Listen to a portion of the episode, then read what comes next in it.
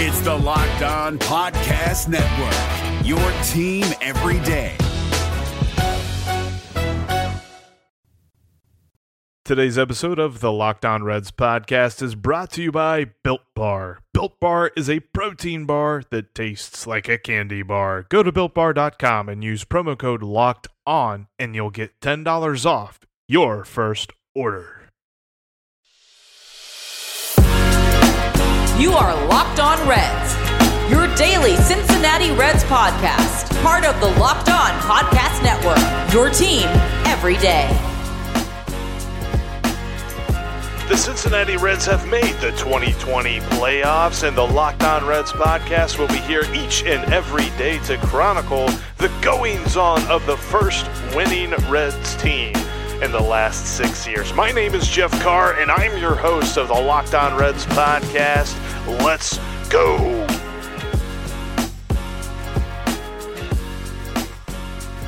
Alrighty, for today's Locked On Reds, I have back with me friend of the show, the man who created, purveyor, and curator. I don't know. I think I said a lot of words there. Whatever. he runs RedsMinorLeagues.com. He also runs RedLegNation.com. He is Doug Gray. Doug, how you doing, sir? I'm pretty good. I mean, first off, that that introduction was pretty sweet, so thanks for that. But uh, also, you know, the Cincinnati Reds have a winning season for the first time yes. since 2013. They're going to the playoffs. I mean, you know, 2020 sucks, and I would like a do over on it, but I mean, I'm not going to complain about how I'm feeling right this second. I am here for the feeling that we're going to have in like four or five days when we knock the Braves out of the playoffs and you have Braves fans going, well, it's 2020. I mean, does it really even count? It's like, yeah, just because you lost doesn't mean you can't, you, you just get to dismiss it. So I'll admit, I thought the over under at 31 and a half uh, was a gimme before the season started, but the fact that we are here is just absolutely awesome given where we were three weeks ago. Overall, what is your feeling on this season? Obviously, getting to the playoffs is huge, but how are you feeling right now about the 2020 Reds? I mean, right now I feel great. Um, I, I, think that the team that we've seen the last couple of weeks is kind of what most of us expected, anyways. Um, you know, the, the offense has still kind of struggled at times, and you know, while they've been on this run, but uh, I mean, goodness gracious, look at the pitching. I mean, how can you not feel good going into the playoffs having Trevor Bauer, Luis Castillo, and Sonny Gray at the top of that rotation. I mean, Sonny Gray is back. Um, you know, he, he didn't have I don't want to say a bad he didn't have a bad start. He didn't have a great start. He walked four guys, gave up two runs in five in the third innings. You know, he he looked fine. He he's looked good since he come back. And outside of those two starts at the beginning of September, when he he well, I mean now we know he wasn't healthy. Uh, I mean he's been just about as good as Trevor Bauer has been this year. Uh, and Trevor Bauer, I mean, if we're being honest, he he deserves to be the 2020 Cy Young Award winner. Yes. So I mean, I I I feel good about where the Reds are, and you know, confident that you know they're they're going to be in it. Yeah, you know, I I I, I don't know. I, I I struggle to see where I shouldn't be confident looking at the Reds moving forward.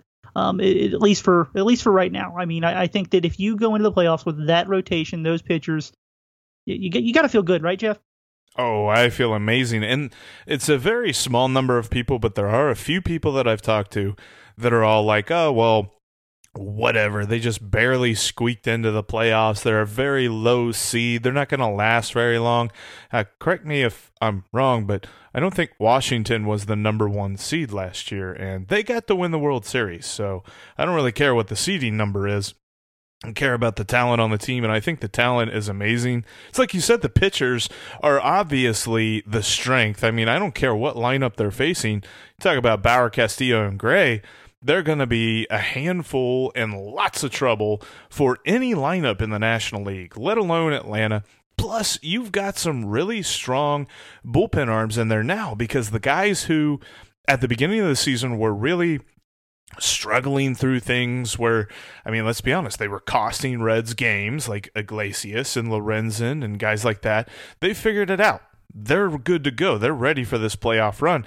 And then you've also got guys that we were not going to count on at all whenever the season started who have proven to us that we can count on them.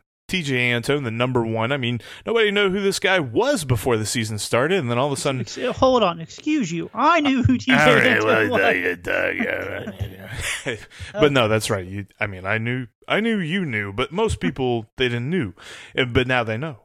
And he is amazing. And then you've also got Lucas Sims, who is looking pretty awesome. So I'm, I'm very ecstatic because I don't think we need to sit here and say that oh well the lineup it's a weakness. They're going to have to score like 6 or 7 runs a game. I don't know if they could do that. No they don't have to do that. I mean i don't want to be as cocky as saying that they only got to score 1 or 2 runs a game but that wouldn't be too much of a stretch would you think? I, I wouldn't think, but I'm glad that you brought up the bullpen because we, you know, I was thinking to myself, you know, eh, we haven't even talked about how insanely good at the back end Lucas Sims and Raisel Iglesias have, has been, you know, in the last month. Uh, and then, you know, you you weren't wrong bringing up Tejay Antone, you know, Archie Brad, like that's Yeah. those are four guys that I feel comfortable throwing into any situation and feeling confident that they can get a strikeout or they can get that ground ball double play if it's a situation that needs it. You know, I I, I feel, I feel oh my gosh, Jeff, I feel so good about this pitching staff. Um, yeah, I, I I just I just do. I mean, I I look at it and I'm like, okay, one, two, three in the rotation. Can anybody in baseball match that? And I, I and if they so. can, they're not any. They're not better. And then those those back four guys in the bullpen that we just talked about. I mean, I feel really good about it. And Um, we didn't even I- mention I'm- I'm not- ag I'm sorry, Amir. Amir is the king of Cincinnati, and Forgot that's about that, yeah. that's totally that's totally on me. My bad. My bad. Um, yeah. So uh, you, you score you, you score three runs. I'm feeling good.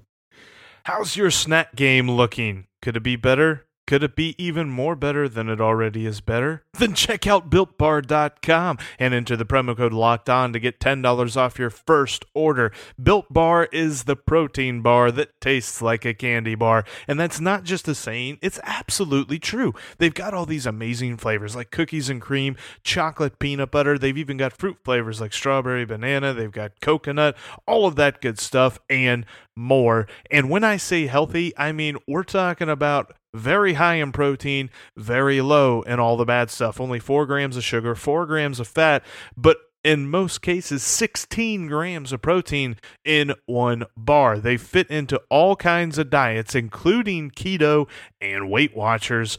And you also know that you're getting something that tastes good. It's not just some kind of health food bar of cardboard. No, this is amazing stuff. Check it out, builtbar.com, and enter the promo code locked on to get $10 off your first order of amazingly nutritious and specifically delicious Built Bar.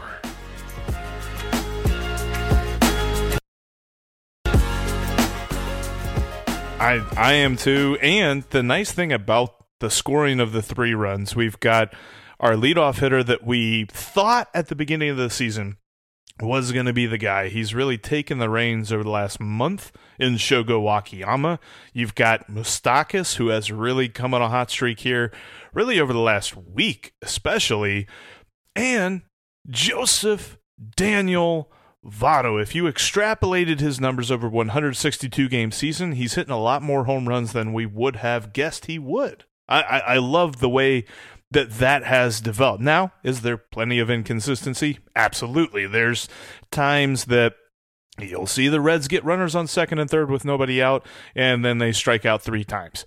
And you're like, oh my gosh. But it's just, it's something that you kind of have to understand with this lineup going into the postseason that I think they will score the runs that they need to score. I think everybody wants them to win like 15, 16, 21 to nothing. And I mean, I I want that. happen. I mean, that'd be amazing, but I'm, I'm not expecting that. You know right. what I That's mean? that's that's fairly unrealistic. I get it, but I mean, I want that. but yeah, I, and I think that there's some folks that kind of overreact with every single strikeout, and you got to be a little bit patient with this lineup because it's going to hit exactly as much as it needs to hit. And I don't know, are you in the camp? Because I've gotten into a couple arguments on Twitter and things like that about That's this. always, like, always a mistake. well, Always yeah, a mistake. Twitter. Yeah, yeah, never read the tweets, but um, they uh you know people are like ugh homer or bust that's just sad and i'm like look if they hit enough home runs then who cares Yeah, I mean, I understand what they're saying. I mean, you, you if you watch the games, and I I only watch them on TV. I don't listen on the radio too often because I don't go anywhere anymore. So there's no reason to go sit in my car and listen to the game. No, no offense to Jeff Brantley and Tommy Thrall, both of whom I think do fantastic jobs. It's just I'd rather watch it if I have the ability to watch it than just listen to it. Um, but you know, you you heard it, you know, over the last couple of weeks. You know, the Reds are the highest home run per run percentage uh, rate team in baseball, and I, it, it makes sense that people would think that you know, hey, you know, they're not they're not getting enough hits, and I mean, they're not wrong when they say that. I mean, the Reds are very reliant on the home run, but you know, if home, home runs still score, so does it really matter if you string together three singles to score a run or you hit a solo home run? Not really. It's still one run. Exactly. And I thought it was funny because at the beginning of game one, again, whenever Berrios was on the mound for Minnesota, they ran up the graphic on television saying that the Reds have the highest percentage of runs scored to home runs. And then the Twins have the, it was either the lowest or the second lowest homers per nine innings allowed. So it was basically one of those things like, look out. And that didn't seem to matter because the Reds still hit a lot of home runs in that game. Uh, they didn't really hit that many home runs on Sundays, but they closed it out, scoring the runs that they needed to on some timely hits. So uh, let's let's look at this real quick. Then let's take a look at Atlanta, whose lineup is phenomenal, and pitching staff is missing a key component in Mike Soroka, but they've missed him all year. It's not as if that's a brand new development what do you look at Atlanta and you say uh, this is definitely going to be a problem area for this Reds team? I mean, they're they're a very good offensive team. Um, they've got. I mean, I, I don't. This is not updated through Sunday's game, although I'm sure it didn't move the needle too much because it's just that one game. But I mean, they've got a, a 117 OPS plus as a team, 100's average. So they're about 17% better than the league average, which you know doesn't doesn't sound like a lot, but that's. I mean, that, for a team, that's really good. I mean, you know, Freddie Freeman, and I mean, he's got an OPS of 1100. Marcell Ozuna almost won the Triple Crown this year. He's got an OPS of 1050. Uh, you know, their catcher's got an OPS over 900. Uh, I mean, Adam Duvall hit 16 home runs this year. Adam Duvall. Um, you know, Ronald Acuna Jr. has an OPS near a thousand. I mean, they're a very, very good offensive team.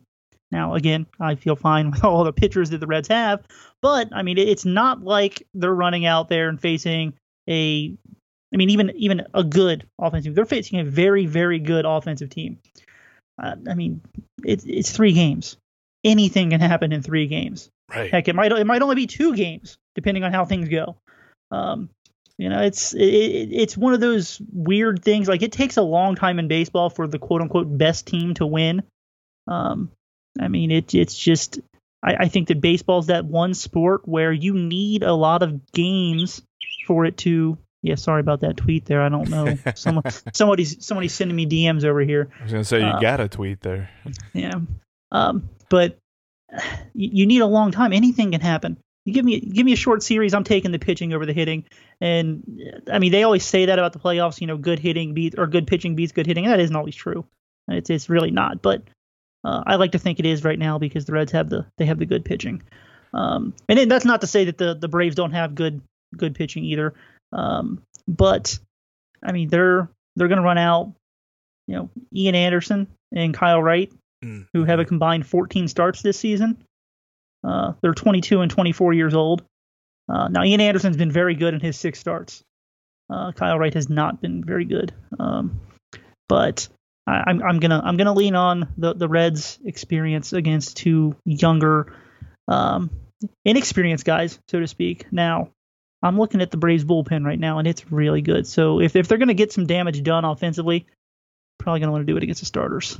We're going to stop it right there for part one of my chat with Doug Gray. On tomorrow's podcast, we'll have part two. We're going to dive a lot deeper into this series with the Braves coming up in the wild card round. Also, I got a question about David Bell for Doug that you may be intrigued by his answer. That's coming up tomorrow on the podcast. You're not going to want to miss it. Make sure that you don't by being subscribed on whatever platform you're currently listening to. If it's iTunes, Spotify, Google Play, Stitcher, if it's the Himalaya podcasting app, Podbean, whatever it is, click that button that says subscribe. Also, follow me on Twitter at Jeff Carr with three F's and follow the show at Locked On Reds and save the Locked On Reds line number into your phone at 513 549 0159. Give me your comments, give me your reactions as the games happen this week.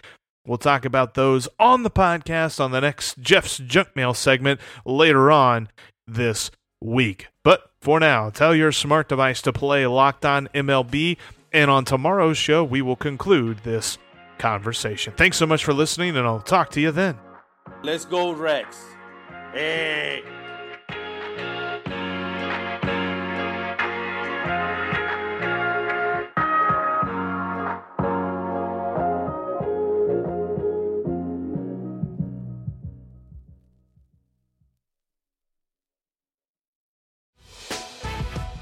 Members, you can listen to this locked on podcast ad free on Amazon Music.